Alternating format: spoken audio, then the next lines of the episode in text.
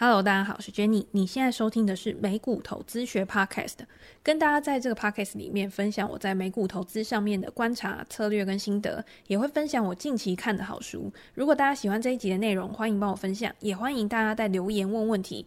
之后我就会在 Podcast 的内容里面回留言，跟大家讨论相关的主题。好，那今天呢，还是来跟大家分享一下美股近期的大小事。上个礼拜发生了什么样的重大事件，影响到整体的一个行情？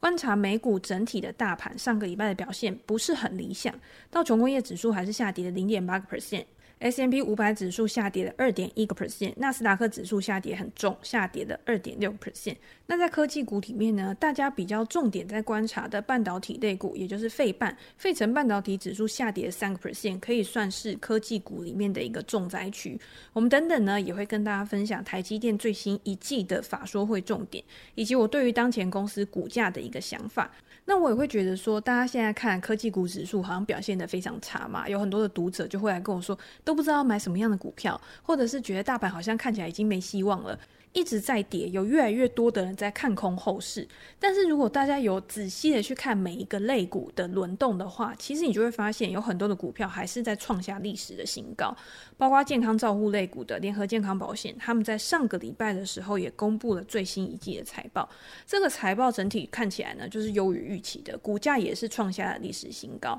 那如果大家没有在关注这种健康照护类的话，跟我们比较息息相关的这种零售啊，譬如说像 Costco 的股。价也在最近创下新高，沃尔玛最近也创下新高。那美国有一些是那种十元商店、零售商店。那这些折扣商店呢，在近期的股价，像 Dollar General 股票代号是 DG，这家公司在上个礼拜呢，股价也是创下新高。所以，如果大家是往这一方面零售或者是比较防御类股去找的话，创下新高的股票其实为数不少。只是大家可能重点都是放在科技类股，所以呢，就会觉得好像找不到在涨的股票，其实还是蛮多的。那在上一集我们的 Podcast 里面呢，因为我稍微带到，就是大家在观察总体经济数据的时候，你要怎么样去。跟个别的企业去做一个结合，把这个整个逻辑串起来的时候呢，会让你在选股的时候更有一个有系统的方法。那在播出之后，就有一些读者来问我说：“诶，我可不可以多介绍一些怎么把总经数据，或者是怎么把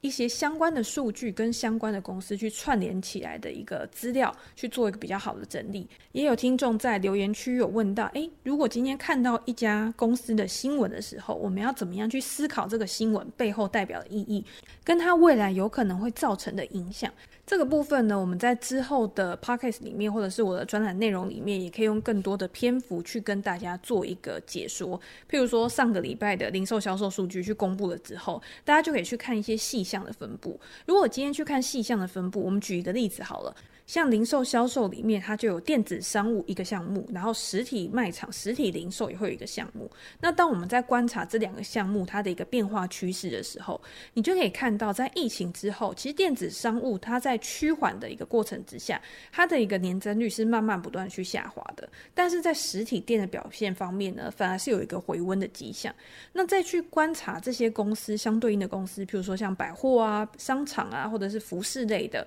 然后再去跟一些过去因为电子商务它可能纯做电商的这些公司，它的股价表现去相比，你就会发现很多专做电子商务的，它是以电商零售起家的这些公司呢，在历经了疫情的高成长之后，在现阶段都是处于一个估值大幅回调的一个状况。那不是说这些公司就不好，只是它在做均值回归的一个过程当中呢，大家要更思考的是它股价的一个合理价，它的一个合理的区间到底在哪边，然后再慢慢的去做一个分批布局，因为现在已经没有那种资金量能去推升股价的一个高估值了嘛，所以什么东西到最后呢，都还是回归到一个基本面上面。我这边还想到一家公司，就是大家可能没注意到，可口可乐这家公司最近它的股价也创下新高。那大家就会看到，就是说在这种通膨的环境之下，还有很多的原物料价格都在上涨。那有一些公司呢，它可能是有定价能力的，它可以去把它的价格提高，或者是我我们之前讲包装食品，它可能不会把价格提高，可是它要怎么样去优化它的一个生产，它要怎么样去优化它的一个成本，甚至是它用另外一种方式去做个变相涨价，就是你今天看到的可口可乐，它的瓶子可能比较大，或者是洋芋片，它本来是装八分满。后来变成五分满，后来变成三分满。然后在这种无形的过程当中呢，去让它的获利能力可以去维持下去。那如果大家去看原物料或者是农产品之类的，很多肉类的公司、农产品的公司，在这段时间它的股价都是创下新高。所以撇开科技股不谈的话，其实有很多公司、很多的类股啊，它的表现在目前来说还是比较强势的。只是大家有没有在去观察类股轮动的时候有这种敏锐度，然后可以去做一个比较好的资金分配？讲那么多，其实就是印证到我们过去很多集。其实我不会单纯的就是只告诉大家说，诶，科技股哪一家公司就是跌了之后，你就是可以逢低买进，或者是我就只专注在科技股上面。我们的 Podcast 里面呢，其实提供了比较多元丰富的一个资讯，在每一个不同的板块或者是不同的产业，它有比较明显的一个趋势，或者是有一些重大的消息的时候，都可以提出来跟大家做一个讨论跟分享。在现阶段。呃，这个应该我们讲了一两个月以上了啦，就是你要特别去关注类股轮动、资金流动的一个情况。大盘它处在这种可能震荡的一个区间，或者是它缓步上扬的一个状况之下，你会发现就是这种类股轮动的动态会更明显。那这个也是我们为什么要持续的去跟大家讲说，诶，哪一个类股目前表现是比较强势的，哪一个类股目前表现是比较弱势的。我在我的专栏呢，这个礼拜也会特别写一篇文章，把近期的数据结合相关的 ETF 跟读者去做一个分享，把这些 ETF 去纳入到你的观察清单里面，甚至可以成为你做。类股轮动的时候，你资金配置的一个对象，因为 ETF 再怎么样还是比单一的公司，你可能不了解单一的公司它的一个实际状况，但是你可以知道这个产业在现阶段的时候，它到底是受惠于这个总体经济环境，还是对于现阶段的总体经济环境，可能未来的升息呀、紧缩的这个状况是比较不利的。那这个时候呢，你就对这些公司、对这些产业要更保守。有兴趣的读者，我会把链接放在资讯栏，大家可以到专栏去阅读最近的几篇文章，里面也有我自己的一些操作策略可以跟大家分享。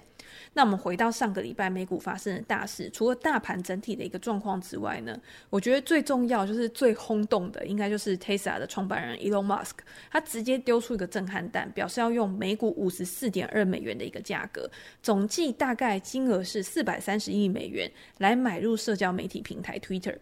那这个消息当天传出来的时候是在盘前，所以盘前呢，又让 Twitter 整个股价就是高潮，然后直接跳涨。可是，在开盘之后呢，你会发现它的反应没有在上一次有公布宣布说。Elon Musk 他持有 Twitter 的股票来的这么的反应激烈，到最后尾盘的时候呢，还是处在一个收跌的一个状况。我觉得 Elon Musk 他对于 Twitter 的这个想法，譬如说他想要买入这家公司，应该不是灵机一动，毕竟他是一步一步来的嘛，先是慢慢的买入这家公司的持股。然后再来呢，就是管理层本来是想要让 Musk 他去加入到这个董事会里面，他可以去成为这个 Twitter 里面有利然后有影响力的一个营运者、一个决策者嘛。但是大家就看到 Musk 他就去拒绝这个提议，然后在四月十三号，也就是上个礼拜的时候，他就直接说他想要以。就是四百三十亿美元的价格，然后去买入这家公司，把它私有化。他的原因就是他想要去做这个并购的原因，是因为他在加入，他在成为他的大股东之后，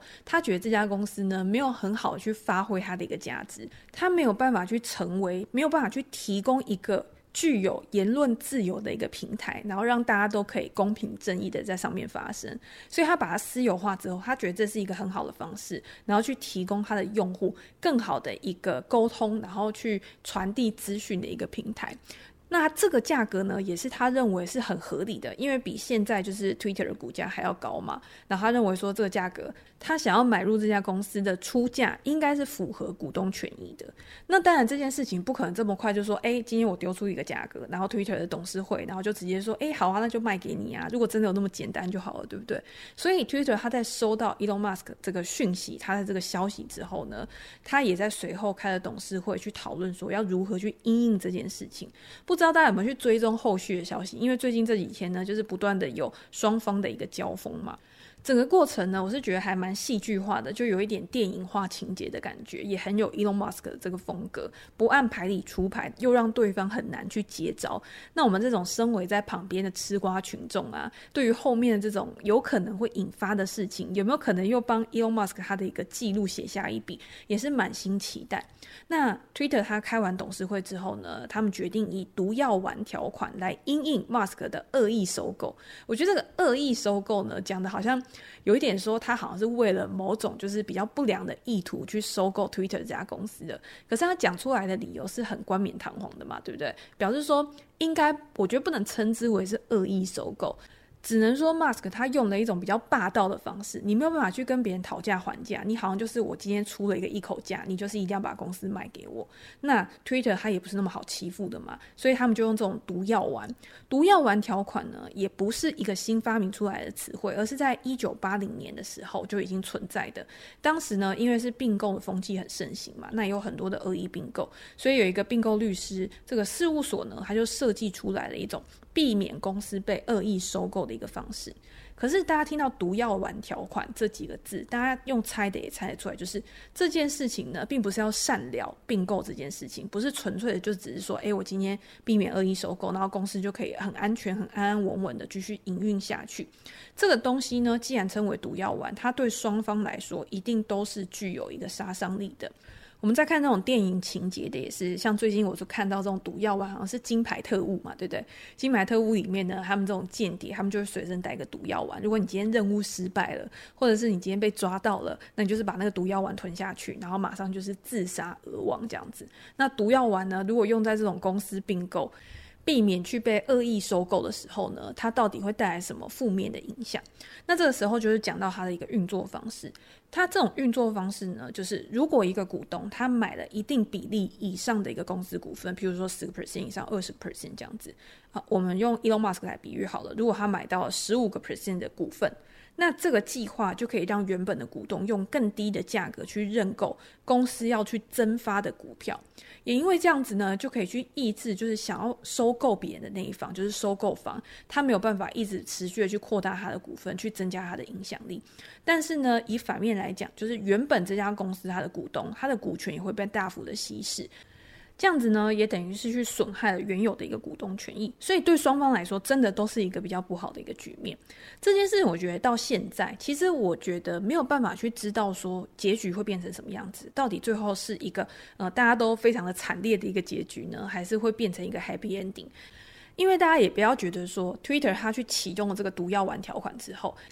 Elon Musk 就绝对不可能去并购这家公司，其实不是这样子的。通常呢，这种毒药丸的条款呢，是希望可以提供给被收购方更多的时间呢，可以去处理这一类的事情。譬如说，他可能可以吸引到其他的人也想要去收购 Twitter 的人，他可能出一个更好的价格。那这样子呢，Twitter 是不是有可能就把公司卖给他？又或者是 Elon Musk 他看到了这样的一个状况之后，他愿意好好的。坐下来，双方开始去做一个和谈的动作，去调整到一个两边都可以去接受的价格，这样子呢，也是在最后是可以促成一个好的结果的。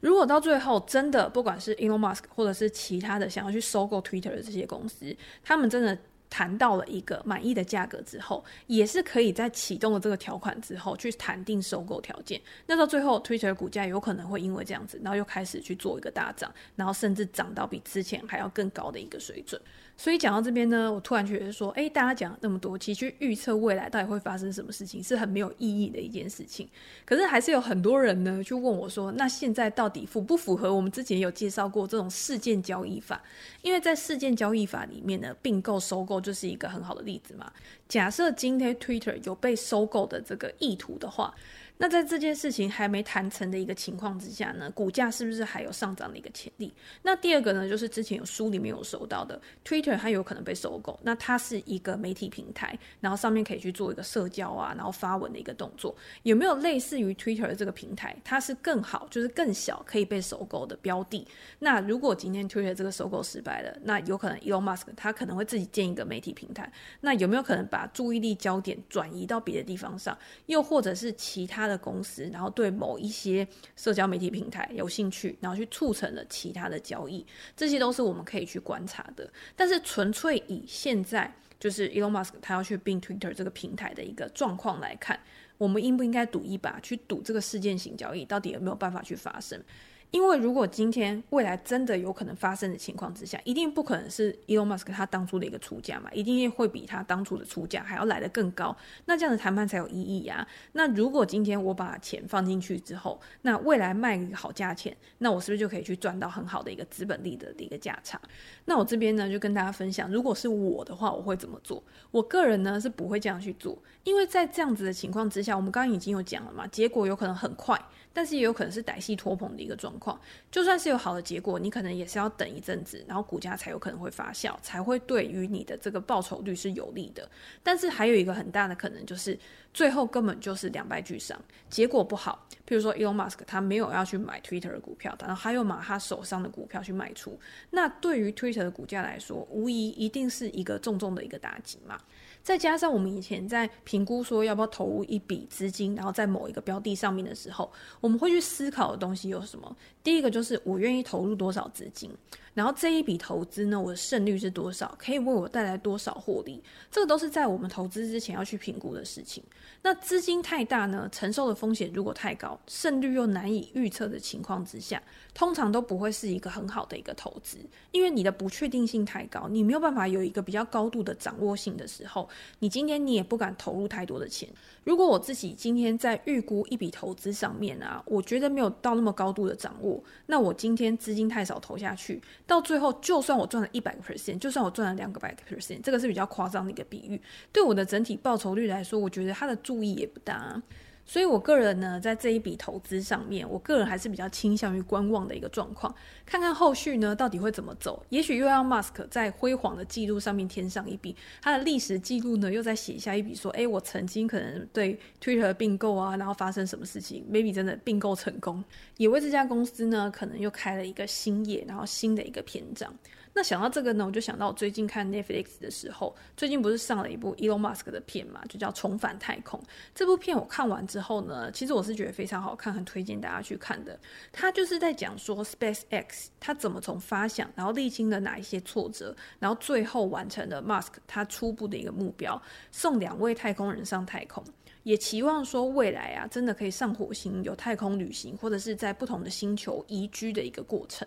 其实我那时候看完的时候，对 Elon Musk 这个人的印象啊，其实有更好感一点。我以前也不是说我不喜欢这个人，我只是觉得说这个人真的还蛮狂的，就是做什么事情、啊，就是好像很横冲直撞，然后一股脑的就是栽进去。那当然要成功的人，他一定是有这样子的一个特质，就是他想到什么，他觉得可行，他就是不顾一切的去做，才有可能到最后会有这种比较极致的一种成功。可是你知道这件事情跟知道它的结果，你不会有那种很深刻的感觉。纪录片最好的意义，就是最大的一个意义，就是在于说它可能是很贴身的，然后他更细节的去描述中间发展的一个过程。然后这个东西呢，不是一个人的功劳而已，还包括很多很多人。因为他们也有同样的理念，他们也有同样的信念，而去支持也拥有信念的这个 Elon Musk。那每一个人做出的贡献，每一个人付出的努力呢，都是最后这个成功不可或缺的一份子。包括每一个工程师，然后零件的制造商啊，因为上太空的东西是完全没有办法容忍一丝丝的缺陷的。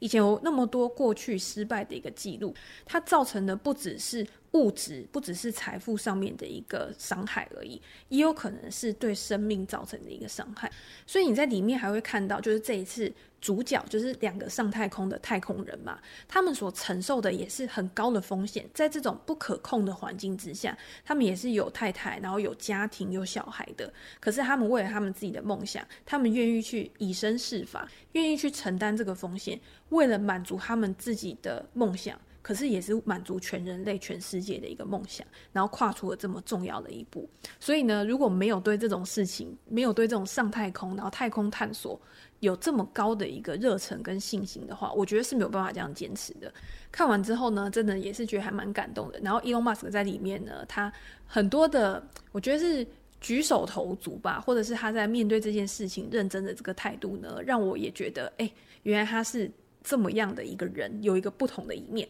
然后在画风一转呢，转到现实生活上面，然后他在并购 Twitter 这件事情上，我就整个觉得，嗯，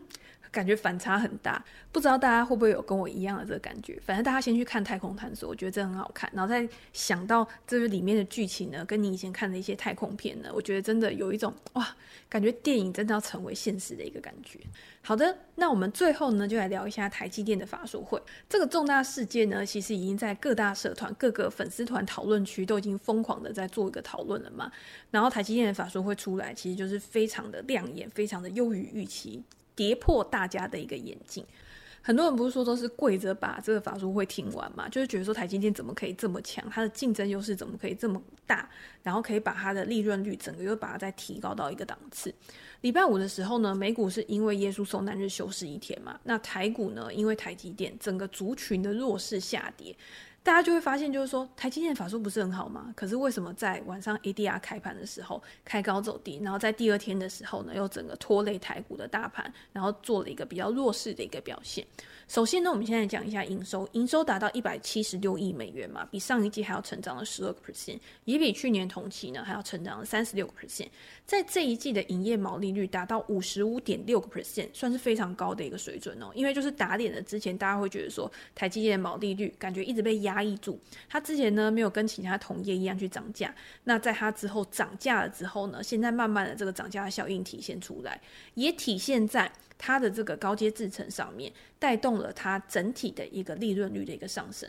那这个就是技术优势的一个问题，净利率呢也在这一季达到四十一点三个 percent，比上一季、比去年同期都大幅的一个成长。那当然在这一次呢，利润率的一个成长呢。有一部分呢是来自于汇率的关系嘛，就是台币走弱，然后美元走强，然后带动了台积电整体的一个获利的一个提升。可是如果我们去看这个营运的一个结构的话，你会发现台积电它的竞争优势还是非常强的。它未来的一个获利可持续性是奠基在它的技术领先上面。比如说，我们在这一集可以看到，它在七纳米以下的营业收入占比还是达到了五十个 percent 以上。那主要的客户呢，当然包括像 NVIDIA、AMD，他们在 AI 机器学习、云端运算的一个发展，他们在一个大幅的成长之下，使台积电同步去受惠。那五纳米制程的一个占比呢，虽然说从上一季的二十三个 percent 下滑到二十个 percent，但是这是因为它主要客户苹果现在是属于一个智慧型手机的淡季影响之下呢，才会发生就是有一个下滑的现象。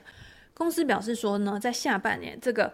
五纳米跟七纳米的比重呢，加起来会高于五十个 percent，也就是会在持续提升的一个意思。那如果大家再接着去看呢，它对应到的一个产业别的话。在这一季呢，成长最大的第一个就是高效能运算嘛，第二个就是车用电子的部分。这两个业务的表现呢，都比上一季还要大幅成长了二十六 percent。也就是说，今天智慧型手机它已经是明显趋缓的一个市场了嘛。在这一季呢，比上一季只成长了一个 percent 而已，它是逐季的去下滑的。但是有其他的比较高阶的部分，或者是现在需求比较大的部分，可以去弥补上这个空缺的，也让它的产能呢可以持续到二零二二年都是处于一个满载的一个状况。CEO 魏哲家他就在法说会里面强调说，他预计就是高效能运算。会成为台积电今年跟未来几年成长最强劲的一个平台，会变成就是他们营收增长最大的一个贡献。当然，就是源于整个产业的一个生态环境、整个产业结构的一个改变，去 push 他们这一块的成长。可以去维持他们一个需求的持续性，那也显见在他们给出来下一季的财报上面。他们在下一季的财报呢，预计说营收还是可以介于一百七十六亿美元到一百八十二亿美元之间，毛利率呢还可以再提高到五十六个 percent 到五十八个 percent 之间，营业利润率介于四十五 percent 到四十七 percent，所以还是处在一个非常亮眼，然后非常优于预期的一个表现上。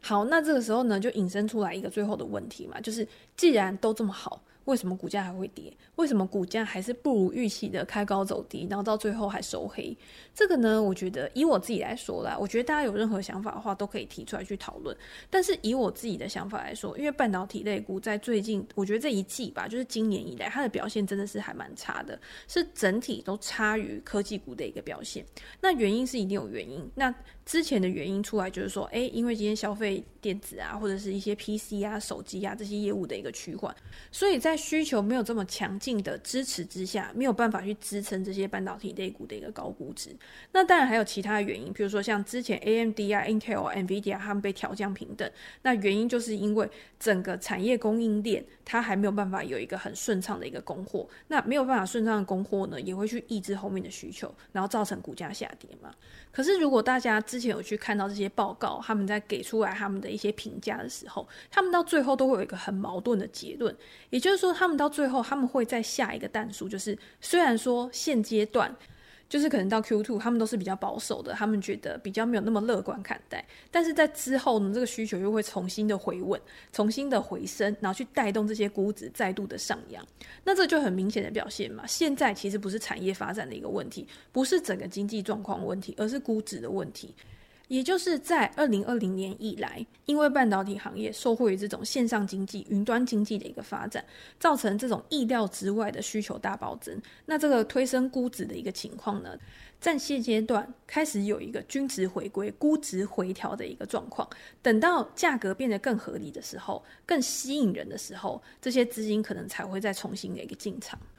那我也会觉得半导体类股啊，以现阶段来说，对于一般的投资人来说，算是一个还蛮公开透明的一个产业。你可以从各式各样，就是不管是研报啊，或者是机构的一些数据、统计数据里面，你都可以知道，哎，未来的这个半导体需求，它大概成长会是一个什么样子。公司的财报给出来呢，其实也都是一个还蛮明确的数字。台积电每季给出来，它告诉你说，哎，我觉得下半年会怎么样？这个东西跟它的预期通常都不会相距太远。当这些资讯已经变得这么的公开透明，这么的呃可掌握，然后可预测的时候啊，财报成为股价大涨的催化剂，这个几率就会降低，你要得到超额报酬的几率也会降低。因为在财报之前，可能就有很多研究机构针对他们的一个调查，针对他们的预测，已经先去买入了公司的股票。那剩余的，除非是说公司给的真的大幅优于预期，真的好到不能再好的一个指引，不然股价它的可持续性，我觉得反而是比较低的。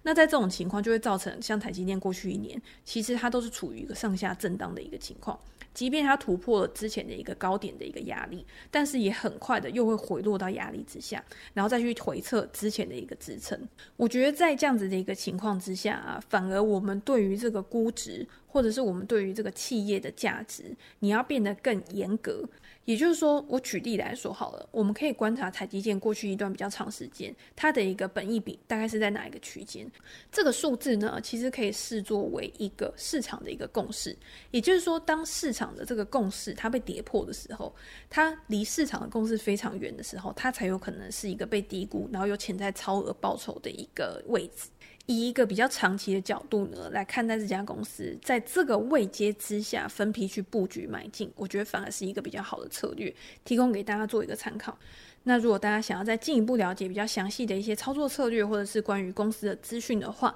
我在我的 PressPlay 专栏，然后也有写一篇跟台积电相关的，或者是之前有写过跟半导体相关的一些投资方式、公司的资讯给大家参考。大家一样可以到资讯栏点选连接，然后连到专栏去阅读这些文章。那今天呢，因为我们时间已经差不多了，所以我们今天就先没有问答时间，我们下一次呢再回答读者跟听众的一些问题。那我们今天就先分享这边喽，拜拜。